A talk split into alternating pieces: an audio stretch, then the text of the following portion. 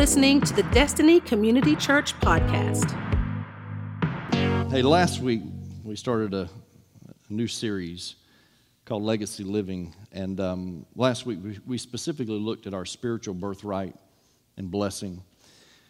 Too many people are settling for living in lack when God has prepared us to live in legacy. I hope you understand this. If not, by the end of this series, I need you to understand this. You need you to understand this. God wants you to understand this. It's time that God's people start living in legacy and not in lack. You've got to go after what God has prepared for you. You, you, you, you can't let anything stop you from going after God. And last week, we read about Jacob, and, and Jacob would, would not let anything stop him from getting the birthright and blessing. It wasn't even his. He, he was not supposed to be the recipient of the birthright and the blessing, but, but he went after it. And, and church, understand that what we have, we, we're not worthy of having. Our righteousness is as filthy rags. We're not worthy of, of, of it. But, but nevertheless, our birthright is in Christ Jesus. Our birthright is in Jesus. We are born again through him. Now we just need to live in the blessing part of it. We need to act like we're, we're, we're children of the king. Amen? We need to act like we belong in the kingdom of God. And so last week was about living in lack. Next week is going to be about, about leaving a legacy. We're going to talk about that. But today, I want to speak to you on the subject of living in legacy, like right now, learning to live in legacy in this moment. In the ecclesiastical world that, that I live in, and most of you in the room, you have no idea what this world looks like, but the ecclesiastical world that I live in, and what I mean by that is pastors, churches, that, that is a part of my life. And it has been my entire life because I was born into a pastor's home. And so there is this ecclesiastical world that many of you have never been privy to that is a major part of my life. And in that world, my last name carries a lot of weight. And, and, hear me out, okay? It has nothing to do with me. So before you, you hear part of what I just said and you start tweeting, you know, stuff out there for me to have to defend, hear me out. My last name carrying weight in that ecclesiastical world has nothing to do with me. It has everything to do with my Father. And so many of you in the room, you never had the opportunity to, to meet my, my dad. My father was a good man, he was a great pastor. But my, my dad was a pastor's pastor. And what I mean by that is that there were so many pastors that came to him for advice, they came to him for direction. And, and very seldom can I go to a, to a conference or to a meeting somewhere where there's a, a gathering of pastors that many of them don't come up to me and, and just tell me how much my dad influenced their lives. My dad was popular among ministers, especially in the state of Florida. Now, with that being said, his name may not have opened up many doors or any doors to, to, to that matter in this community. But the opportunity afforded to me to plant a church is a direct result of who my father was. I, I know that. Uh, I'm, I'm, not ashamed of that. But, but some of you need to, to understand this, especially before we get to next week. You need to understand that this church was birthed on a commitment from my licensing organization, and they sowed into us before we had one member. They committed $30,000 spread out over a year to help us plant this church. Many of you don't know that. I know that it wasn't on my good name. I know that some of the people that were involved with that decision making process to invest $30,000 to help us plant this church, I know that they were highly influenced because of who my father was. And I don't apologize for it. I'm not beginning to make up excuses for that. I don't run from it, I don't hide it. I just decided to embrace it and ride my father's coattail. Life is all about who you know. If you have not figured that out yet, you need to. It will help you. For some of the, the young adults and even teenagers in the room, listen to me. Life is all about who you know. You might land the dream job if you know the right person. I'm not saying you have to, but I am telling you it doesn't hurt. It can actually help you that you can get the job that you want if you know the right person. You might get a better deal on a car or better, even a better interest rate if you know the right person. Some people might even get to marry the man or woman of their dreams if they know the right person or are in the right family. You don't agree with me? You've been to the mall. You've been to some store, you've been walking around, and you look, and there she is, the most beautiful woman. And holding her hand is the ugliest man in the mall. You've seen it, right? And the first thing that comes to your mind is, he must have money. and it's probably not his money, it's probably inherited money. You know this. Even in the kingdom of God, if you don't know the right person, you cannot enter. Because it all comes down to a personal relationship with Jesus Christ. And if you don't know the right person, you cannot be a part of the kingdom of God. Understand this all roads do not lead to heaven. Jesus said, I am the way, the truth, and the life. No man comes to the Father except through me. That's what Jesus said. So it, it, you, you just can't be a good person or choose to worship whoever you want to and, and be a good person and make it to heaven. No. The only way you get to spend eternity in heaven, the only way that, that you get to be a part of the kingdom of God is knowing the right person. Eh, but praise be to our Father, the invitation to know Jesus as your personal Lord and Savior is open and available to everyone. Amen? But the right name? The right name carries strength. The right name carries with it power. The right name can open up doors, as it did for me. The right name has the ability to turn something out of nothing to turn nothing into something. The right name. Proverbs 22 and 1 tells us choose a good reputation over great riches. Being held in high esteem is better than silver or gold. Church, we should be so eager as to pursue building a legacy on a name that our families can be proud of. This should be something that we're striving for, right?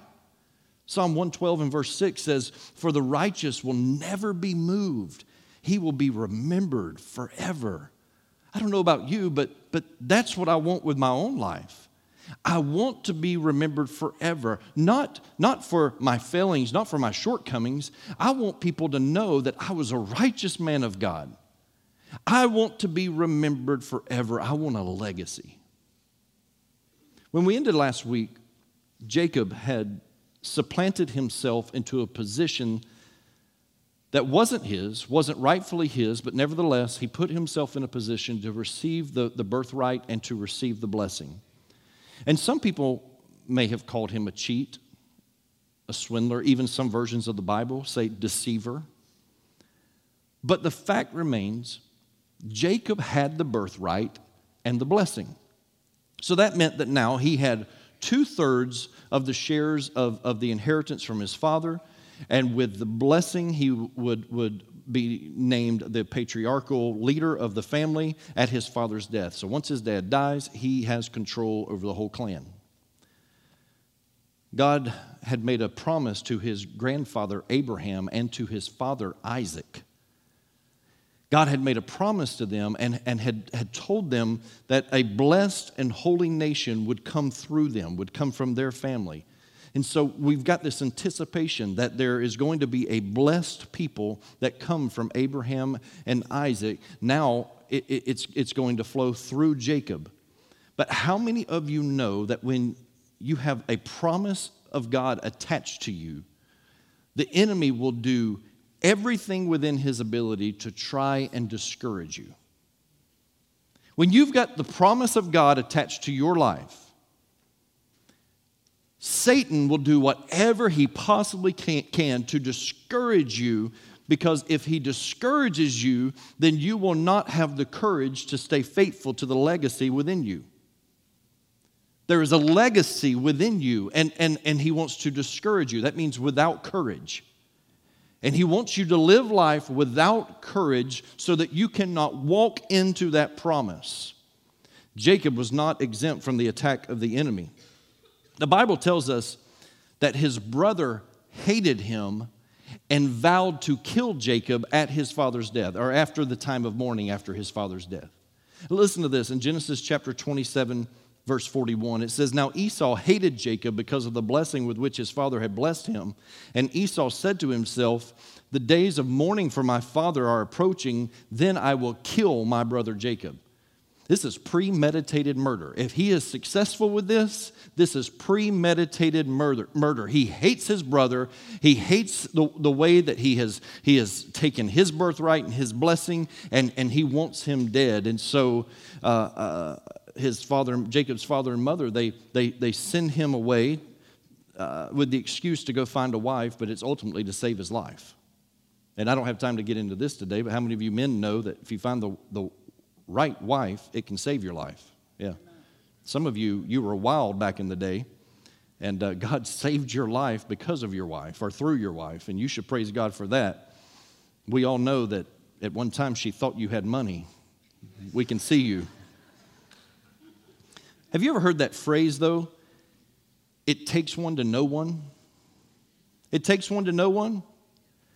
And what happens in this, in, in this, this biblical account is that God puts another Jacob in Jacob's path because sometimes it takes someone just like you in order for you to see what God wants you to see. And God put Uncle Laban in Jacob's life to bring Jacob to a better recognition of himself. I don't have time this morning to get into to, uh, all of it, but, but Laban was, this, was a man, it was his uncle on his mother's side. Chances are he had probably never met him before. Many times, though, his mom had probably told him, Jacob, you remind me so much of your uncle. You, you, you look like him, you talk like him, you act like him. You just remind me so much. And, and sure enough, when, when he meets Laban, he meets his match because Laban was a man that also, like Jacob, knew how to get what he wanted out of life. It wasn't always the right way, but he knew how to get what he wanted out of life. And when Jacob wanted to marry his beautiful daughter Rachel, when, when I mean, he just fell in love with her, and, and Jacob agreed to work for Uncle Laban for seven years for her hand in marriage. And so they had this deal on the table. You work for me for seven years, and I'll give you my daughter. I know what you're thinking. Wait, that's his cousin. It's, it's primitive age now, okay? Primitive age.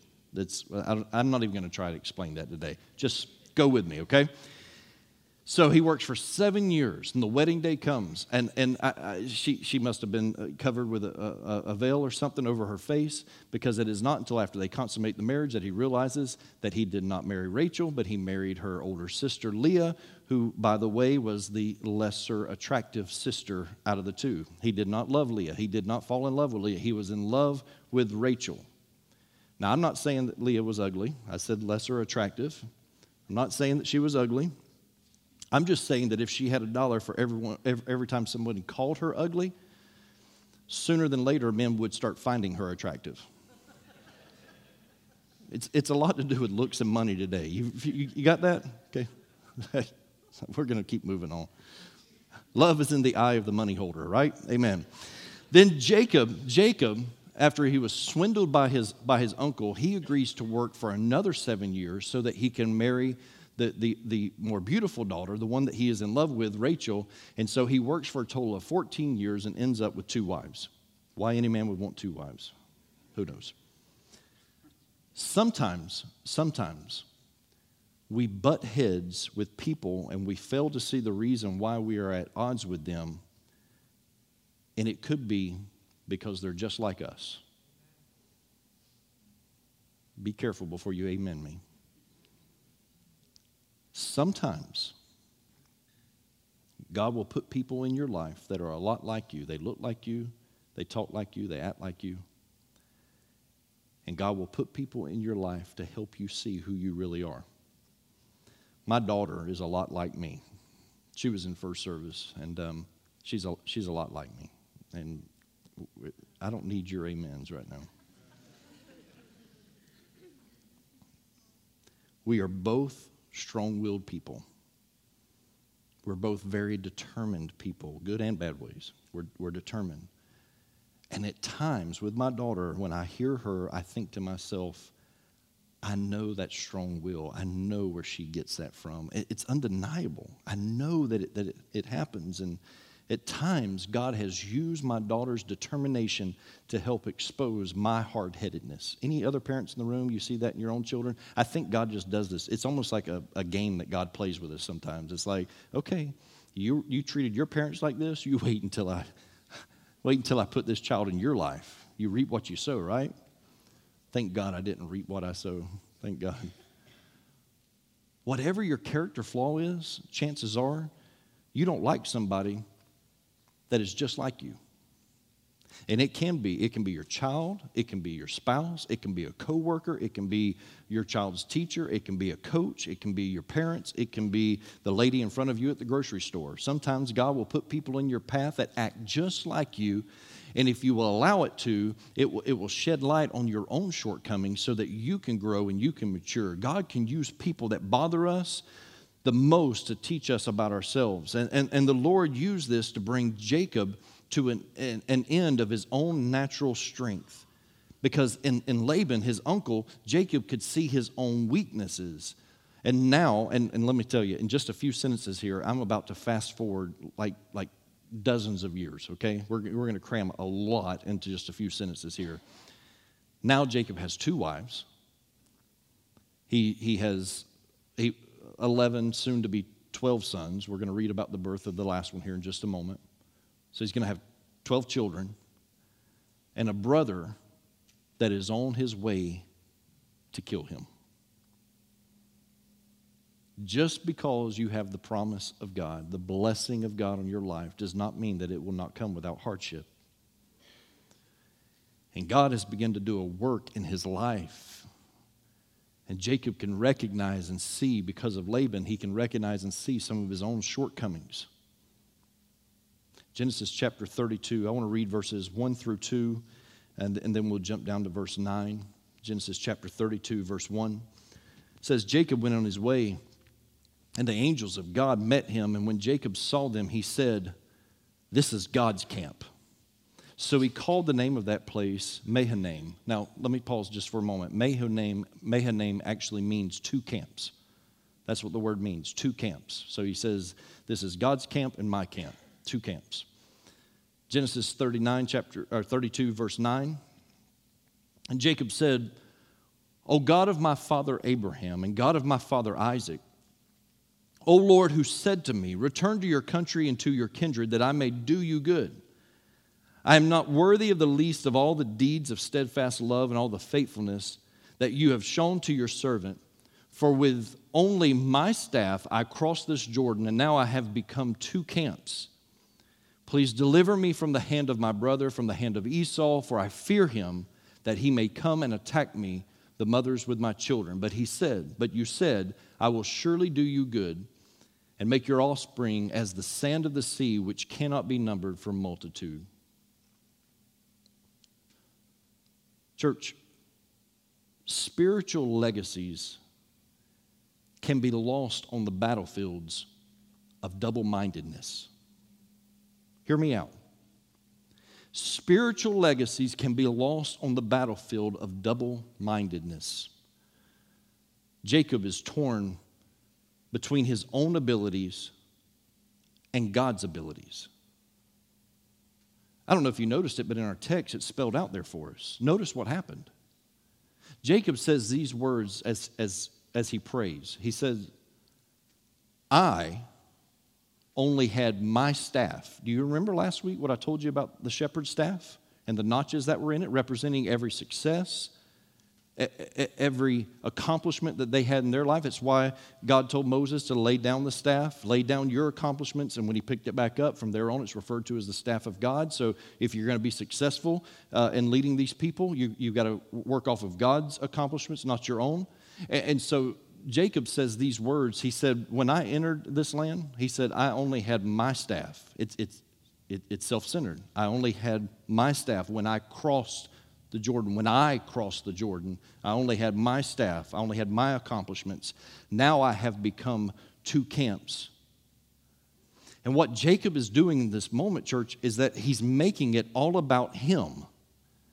He's making it all about him. And this is the real struggle in Jacob's life. This is the problem with Jacob. This is the, the thing that God needs to purge from him. Is he is constantly making it about him. But I can tell you this, all of us, all of us, we are constantly making it about us. I can, I can prove this to you. When you and your spouse get into an argument, at first it's always all about you. It's about your hurt. It's about your disappointment. Whatever happens in that moment, until you really step back and you think about it and come to your senses, it's always about you. When two kids are arguing, it's always about the one or the other. It's always they always make it about themselves. It was it was my candy. It was my toy. She hit me. That, that it's we always uh, our, our, natural tendency is to make it about us and, and this is the struggle in jacob's life it's the struggle in all of our lives good or bad we always make it about us and jacob is struggling with who he was and who he was supposed to be in god now physically I, I don't want anyone to misread this physically he divided his camp into two groups in two different locations he had become so wealthy, so large, that he said, When my brother attacks me, I don't want him to, to be able just to, to kill everybody and take everything that I have. And so when he comes, I'm going to I'm going to have everybody separated. But, but though he physically divided his camp into two different locations, he also is experiencing this spiritual division in his, in his own mind. We read about it. He said, I, I'm going to call this place two camps because it's God's camp and my camp. That's what he said. So it's Jacob's camp versus God's camp.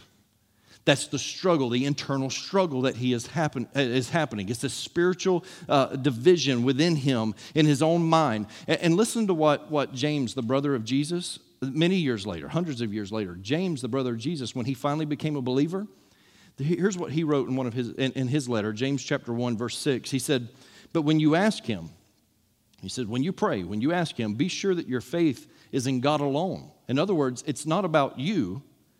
It's not about what you can accomplish. It's about what God can do. So make sure that you put your faith not in yourself, not in your own accomplishments, but put it in God. He said, But when you ask, be sure that your faith is in God alone. Do not waver, for a person with divided loyalty is as unsettled as a wave of the sea that is blown and tossed by the wind. Such people should not expect to receive anything from the Lord their loyalty is divided between God and the world, and they are unstable in everything they do. Some versions will say, a double minded man is unstable in all of his ways. This, this is so good. You've, you've, got to, you've got to hold on to this. Listen to me. I have experienced this in my own life.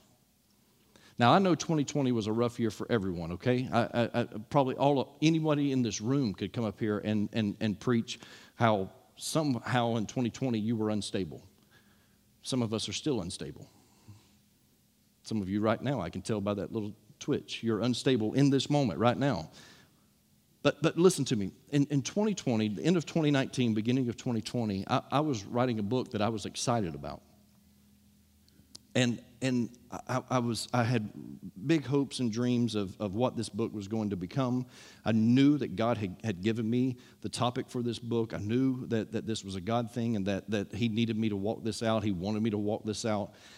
And, um, and, and so I continued after the, the pandemic hit, I continued to write and, and if you know anything about my year in 2020, and, and this is not a woe is me, it's just factual. Here's, here's, here's what happened. I, there, there were many hardships during 2020, things that I, I, don't even care to talk about, but things that just happened in my own um, personal life and ministry, and, and, and things that, that, that you just felt like betrayal in, in, in many ways. My father died during 2020, and and just so many things that were just, just going wrong. And, and I continued to write this book. And one day I, I, I was writing, and I, I, keep holding a pen in my hand, but I was actually typing. I was not actually writing, but I was typing. But I'll tell you what the Holy Spirit told me. The Holy Spirit just said, Rocky, put the pen down. stop typing. And the reason why is because I was bleeding all over the pages. The hurt, the pain, it was just coming out in every chapter. And the Holy Spirit just said, Stop. This is not the reason why I've given you this book. Because the purpose of the book, if you know anything about it, is to inspire small town pastors, churches, and congregations and ministry. That's the whole purpose of the book. Listen, if I would have continued writing the book, by some miracle, if it would have been published by, by any means, even self published, I, I, think even self publishing, they would have said, like, save your money, don't take it. You know, don't let us take your money, just keep it. But if for some reason it would have been published and any pastor would have read this after a year like 2020, they would have been, okay, I, I just paid for this book, you know, where can I slip my wrist? You know, it, it, it wouldn't have been encouraging at all. It would have been awful. The Holy Spirit said, You're unstable. I'm admitting this to you. It's, it's tough when the Holy Spirit tells you you are unstable. And the scripture says that when you're unstable, it's in all your ways. And so I had to push back and just say, God, I, I need you to heal me before I can continue going down this. Now, praise be to Jesus. I can tell you that just in the past week or two, God has released me to continue writing this book. And so now we pick the pen back up and we continue writing, and, and we'll be telling you more about that later. Because if you buy a copy, then you and my mom will both have a copy, and that'll be great, okay? When your faith is doubting, listen, when you are, are double minded, in any area of your life and your faith is doubting, double minded, uh, is, is, it, is it me? Is it God? Am I going to try and do this under my own abilities or am I going to let God do this for me? When you are doubting, when your faith is doubting, the best thing that you can do is go pick a fight with God. I'm not kidding. I, am very serious right now. The best thing you can do when you are doubting, when, you, when your faith is lacking, the best thing that you can do is go pick a fight with God. Because whether you know it or, or not, right now, you're fighting with God. Your flesh and your spirit are at war right now.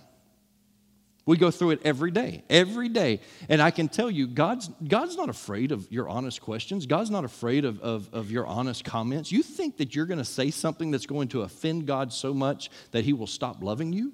It's not the way God works. God's not afraid of your finite mentality. He knows that, that you can't verbalize what's really going on inside. And so he, he humors us by actually listening to us. But the best thing you can do in those moments is just go pick a fight. And, and, and let me show you how this works. You let a child doubt the authority of their mom or dad, and that child says, You know what? I'm, I'm, I'm going to I'm to push the limits here. I'm going to pick a fight with mom or dad. I'm going to see how far I can go in this moment. Good parents, not all parents, Good parents. Somebody say good parents. Good parents will let that child know real quick who is, who was, and who is going to be in charge. Really quick, a parent will not hesitate. A good parent will not wait. A good parent will let them know listen, you don't have to understand it. I understand it. And if I don't understand it, then it's for me not to understand, and we will not understand together. But I don't have to explain myself to you. See, some of you, the problem right now is you're not good parents. You need, uh, let's, let's move on. Let's, move. Jacob picked a fight. You think I'm done with that. Jacob picked a fight, and God obliged and got into the octagon with him. He got into the ring with him and one on one with God. Here we go. I alluded to it last week. Let's talk about it right now. Genesis 32, verse 22. The same night, he arose and took his two wives, his two female servants, and his 11 children and crossed the ford of the, of the Jabbok. He took them and sent them across the stream and everything else that he had. And Jacob was left alone and a man wrestled with him. Now, listen, we're going to find out by the end of this that that man is God. God wrestled with him. Just keep that in your mind. He was left alone, and a man wrestled with him until the breaking of the day. When the man saw that he did not prevail against Jacob, He touched his hip socket, and Jacob's hip was put out of joint as he wrestled with him. Then he said, This is what the man says Let me go, for the day has broken. But Jacob said, I will not let you go unless you bless me. Listen, he was not a perfect man by any means, but you have to admire the tenacity of Jacob. Jacob knows what he wants and he will go after it. He will let nothing stop him. And in this moment, he wants to be blessed. He wants to be blessed so badly that he will not let go. God has, has, has showed up in human form and, and, and, and has wrestled with him all night long. And he says, I'm not going to let go unless you bless me. Verse 27. And he said to Jacob, What is your name? And he said, Jacob. Then he said, Your name shall no longer be called Jacob, but Israel, for you have striven with God and with men and have prevailed. Then Jacob asked him, Please tell me your name. But he said, Why is it that you ask my name? And there he blessed him. So Jacob called the name of the place Peniel, saying, For I have seen God face to face, and yet my life has been delivered. He realized in that moment that he had fought all night with God. And we know, we know, in one moment, God just could have went, you know, and he's dead. He's just dust on the ground. We know that. But God obliged and wrestled with him all night long. See, God will allow that to happen in our lives, church. Sometimes, God, just to build character in us, God will continue to battle with us until He can pull out all the impurities out of our lives, all the things that keep us from being more like Christ. He will battle with us and, and, and He will go to war with us if He has to because He wants to see you resemble His Son. From this moment on, Jacob walks differently for the rest of his life. He walks with a limp for the rest of his life. It completely changes the countenance of this man because he wrestled with God all night. And when God knew that he would not let go, he touched his hip. And from that moment on, he, he had to walk a little different.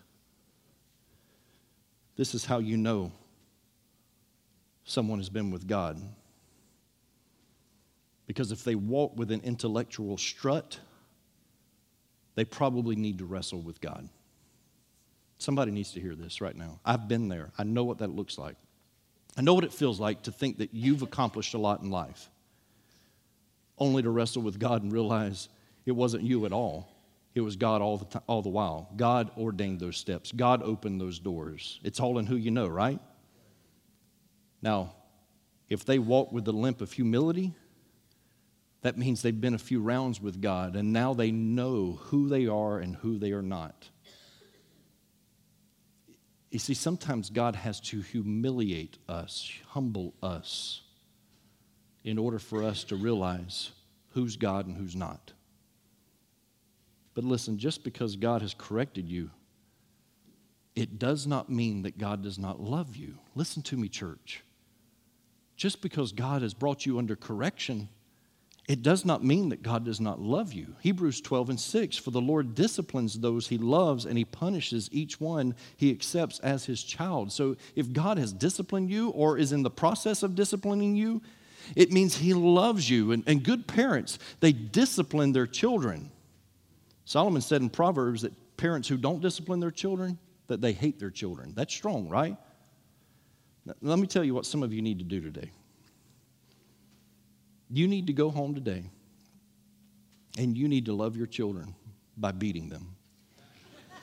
Because I've seen how they act up and I see how they don't mind. And I'm, i just take the belt off and wear them. Just, matter of fact, just go pull them out of children's church right now. Go grab them and just, no, I'm just kidding. Kind of, sort of, sometimes. But God didn't change the way Jacob walked because he hated him.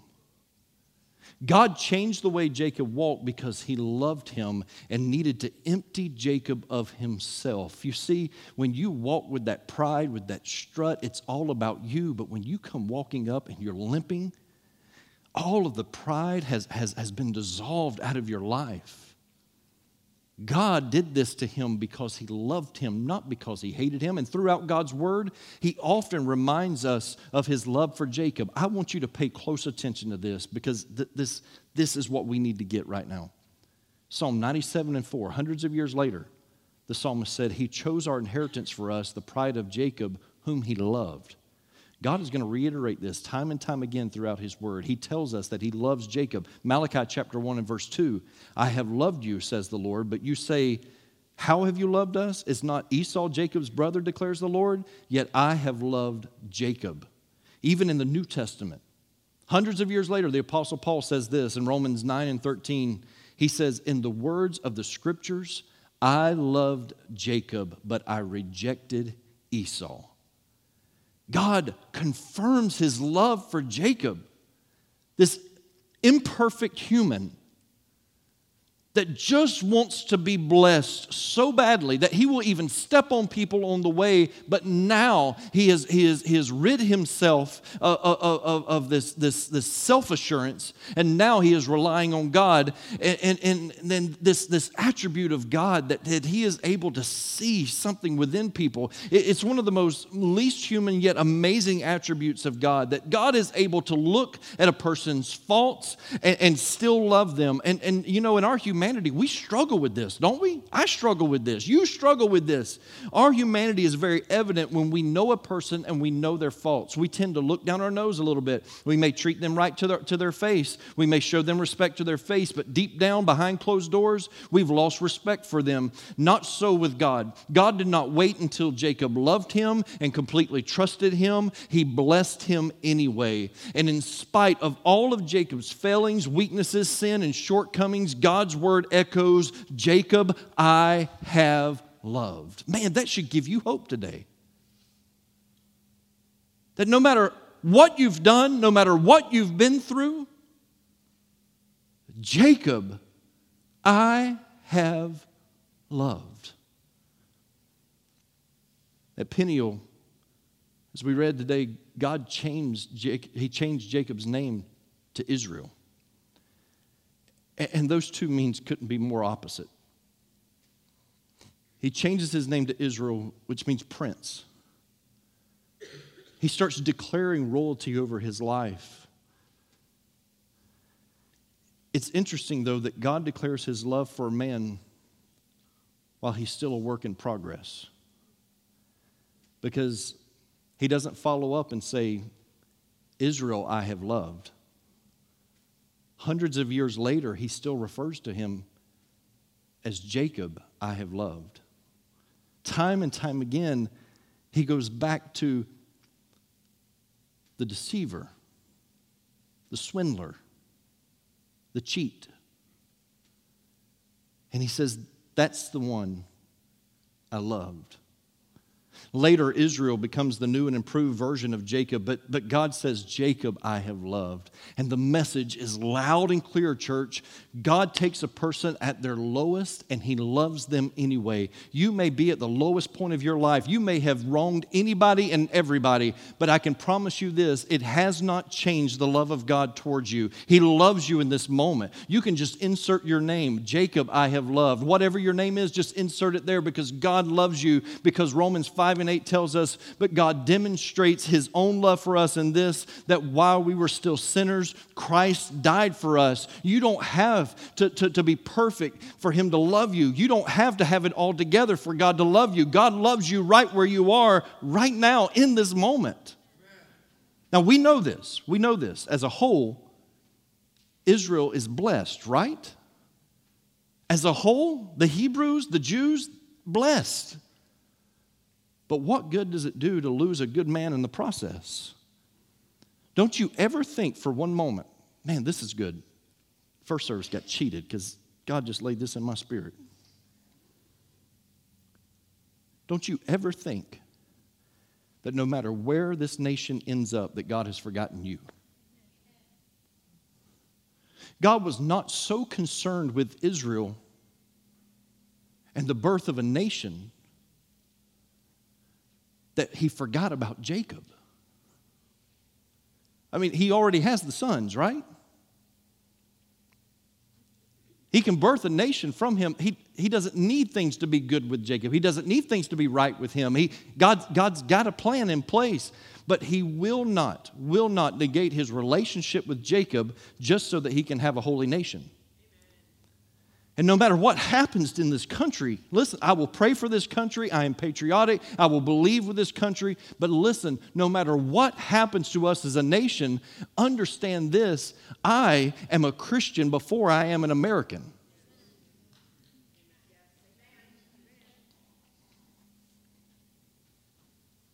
What good does it do to lose a good man in the process? Before the nation of Israel can be blessed, Jacob, the man, must be blessed. Because legacy parents produce legacy children, and legacy children produce legacy families, and legacy families produce legacy nations. It's not too late for America. We just need legacy men and women. People that will live according to their birthright and according to their blessing in Christ Jesus. That's what we need. It's not too late. Now, let me bring this home and, and make this really personal for you. One of the greatest mental battles that Jacob had to face was when he lost the love of his life, Rachel. I told you today we're cramming many years into this one sermon, okay? Leah, he had children with Leah. He had children with Rachel, but man, I'm telling you, that was the love of his life. Rachel mattered. She died giving birth to his last son. And I want to read this account for you because there's some things here that just jump off the page. Genesis 35, verse 16. Then they journeyed from Bethel when they were still some distance from Ephrath, Rachel went into labor and she had hard labor. And when her labor was at its hardest, the midwife said to her, Do not fear, for you have another son. And as her soul was departing, for she was dying, she called his name Benoni, but his father called him Benjamin.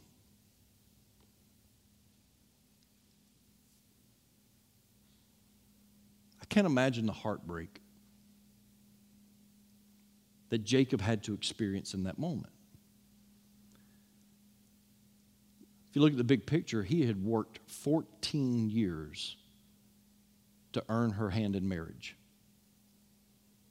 He loved Rachel. And she dies giving birth to his last son it would be so easy for Jacob to become resentful of God in that moment.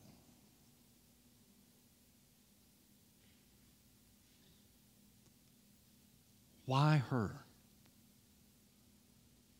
Why couldn't you have killed the ugly one? I'm just kidding. I'm just kidding.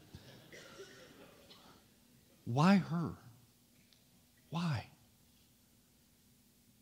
He could have very easily learned to resent the son. Because of you, my wife is dead. Don't act like it doesn't happen. Children are resented every day because they come into the world and they change an adult's, an irresponsible adult's life, and they're inconvenienced by that, and they will hold it against that child for the rest of their life. Don't act like it doesn't happen. It could have very easily happened in that moment. And even on her deathbed, while she is giving birth, she names him Benoni, son of my sorrow. Before she takes her last breath, she puts a label on this kid Son of my sorrow. I'm shocked Jacob just didn't go with it. But God has rid him of his self righteousness. And it is in that moment that we watch him live out legacy in his own life. Because as soon as he hears his name, he says, No. He will not be called Benoni. He will be called Benjamin which means son of my right hand, son of strength. Paul said it like this Paul said, For when I am weak, then I am strong. Jacob had enough God in that moment, church, that he could look years and decades down the road and realize that his son did not need to be named son of sorrow because he knew what the name Jacob meant to him growing up. Cheat, deceiver, swindler. And he had enough God in him in that moment that he refused. Even in his hurt, even in his pain, he said, This is legacy living. I will not allow him to be called son of sorrow. And he calls him son of my strength.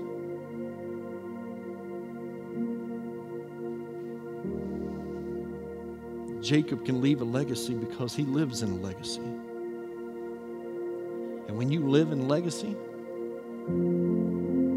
your legacy lives forever.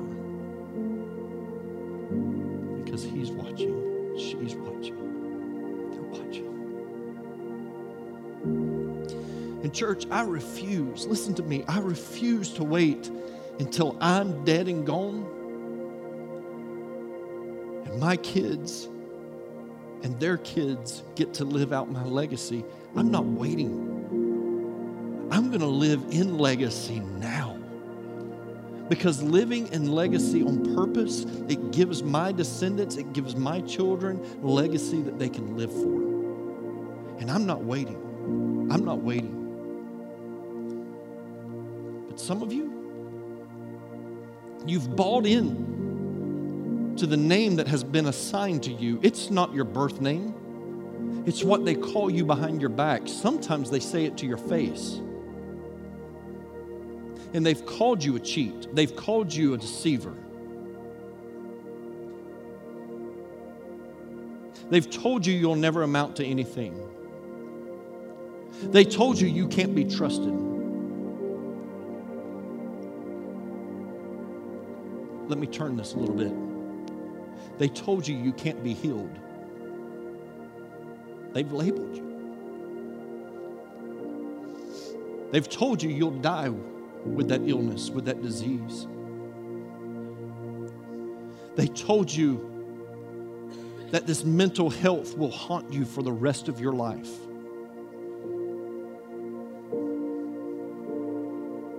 And you've started believing it. All the labels that they've put on you. And listen, God, God wants you to know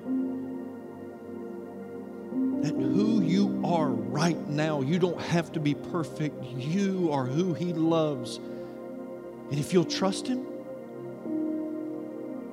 He'll give you a new name, He'll, he'll put a new label on you. But don't you be scared of what they think, of what they said. Right now, God sees you through a filter that nobody else can look through.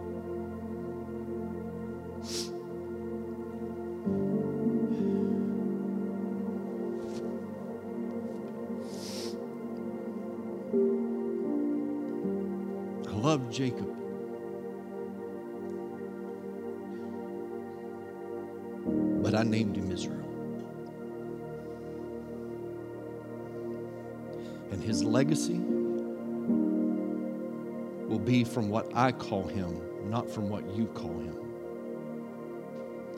And your legacy, it will live from what God calls you and He calls you victorious. He calls you champion. He calls you more than a conqueror. He calls you healed. God has labeled you, and it doesn't matter what they said. Thanks for listening to the Destiny Community Church podcast.